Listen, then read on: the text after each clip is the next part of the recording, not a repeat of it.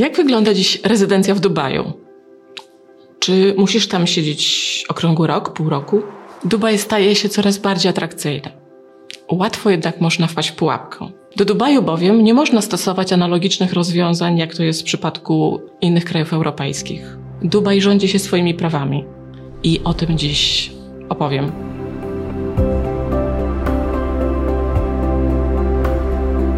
Cześć. Jeśli zastanawiasz się, gdzie zamieszkać, jak poukładać sobie życie, to jesteś we właściwym miejscu. W zeszłym roku 300 klientów zwróciło się do mnie o pomoc w uporządkowaniu swojej rezydencji podatkowej. Na moim kanale Wealth Advisory Anna Maria Panasiuk dowiesz się, jak przygotować się do przeprowadzki, z kim rozmawiać, od czego zacząć, jak zbudować Twoją rezydencję podatkową. Zasubskrybuj mój kanał i bądź na bieżąco. Co nam dziś daje Dubaj? Twoje dochody będą tam zwolnione z opodatkowania bez względu na to, czy są uzyskane w Dubaju czy na świecie. To jest raczej międzynarodowy standard dla dochodów kapitałowych, bo te są zwolnione w wielu krajach. Na Cyprze, w Szwajcarii, w Hiszpanii. To, co Dubaj wyróżnia, to zwolnienie z opodatkowania Twoich dochodów z biznesu zwolnienie z opodatkowania Twoich dochodów z kryptowalut, gdy robisz osobiście aktywny trading. Uwaga, w tym roku Dubaj wprowadza podatek CIT od dochodów spółek zarejestrowanych w Dubaju i podatek ten wynosi 9% dla dochodów powyżej 375 tysięcy dirhamów. Dla mnie ciekawe jest również to, że Dubaj wprowadza bardzo powszechną w Europie Participation Exemption, czyli zwolnienie z opodatkowania dla dochodów z dywidend i zysków kapitałowych. Ale to, co dla Ciebie jest ważne, to że te nowe regulacje nie dotyczą na przykład spółki, jeśli zarejestrowałeś się we Frizonie i jeśli ona nie prowadzi biznesu w mainland. Tak więc to, co teraz powinieneś wyciągnąć dla siebie, to po pierwsze świat, a w nim Dubaj się zmienia i wczoraj zastane regulacje nie będą obowiązywać jutro, musisz uważać. Nie ma bardziej dynamicznie zmieniającego się środowiska regulacyjnego niż prawo podatkowe. I po drugie,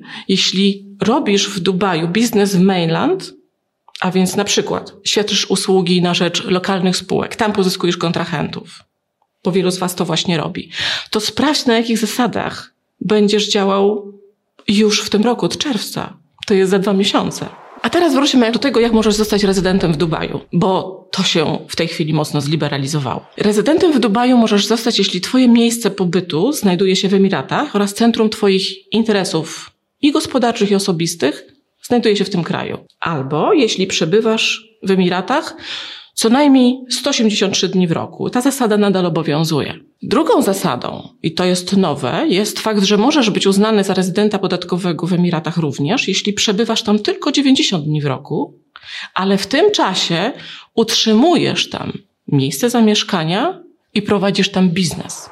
W praktyce to oznacza tyle, że nie musisz siedzieć w Emiratach aż pół roku, a dla wielu z Was to jest kluczowe. Teraz wystarczy już tylko 90 dni, a pozostałą część roku możesz dowolnie podróżować po świecie, budować biznes, międzynarodowy network. Uważaj jednak, abyś przez pozostałą część roku nie wybudował sobie rezydencji podatkowej w innym kraju, na przykład w Hiszpanii albo w Polsce.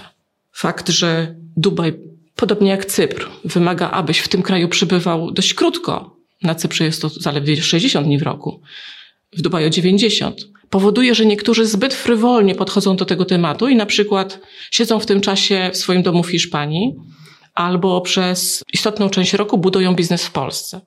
Jeśli jesteś w takiej sytuacji, to zatrzymaj się na chwilę i rozważ ryzyka z tym związane, bo Dubaj nie jest tani. A jeśli chcesz w rzeczywistości mieszkać gdzieś indziej, to może trzeba to inaczej poukładać, żeby było bezpiecznie. Jeśli wyprowadziłeś się z Polski i masz wątpliwości, czy na pewno zrobiłeś to dobrze, przygotowałam zespołem bardzo szczegółowy plan działania. W naszym praktycznym e-booku znajdziesz wszystkie zagadnienia, krok po kroku, jak utracić polską rezydencję podatkową. Jeśli chcesz go pobrać, kliknij w link, który znajdziesz w opisie tego odcinka. A porozmawiajmy teraz, na co uważać należy, gdy mieszkasz w Dubaju. Bo Dubaj działa inaczej niż inne kraje, do których może wyprowadzają się twoi koledzy. W przypadku Dubaju nie możesz skorzystać z ochrony umowy o unikaniu podwójnego opodatkowania, mimo że taka istnieje.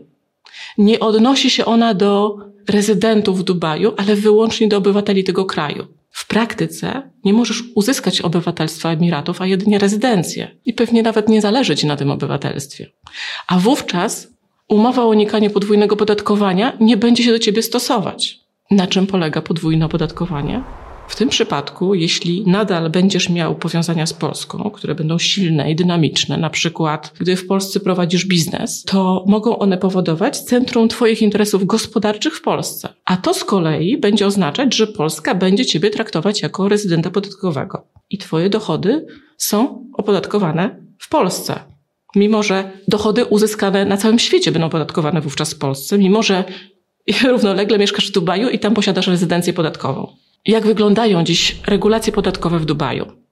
Wszelkie dochody uzyskane przez Ciebie osobiście za granicami, w tym z Polski, będą zwolnione z opodatkowania w Dubaju. Dubaj na chwilę obecną nie przewiduje podatku dla dochodów pasywnych osób prywatnych.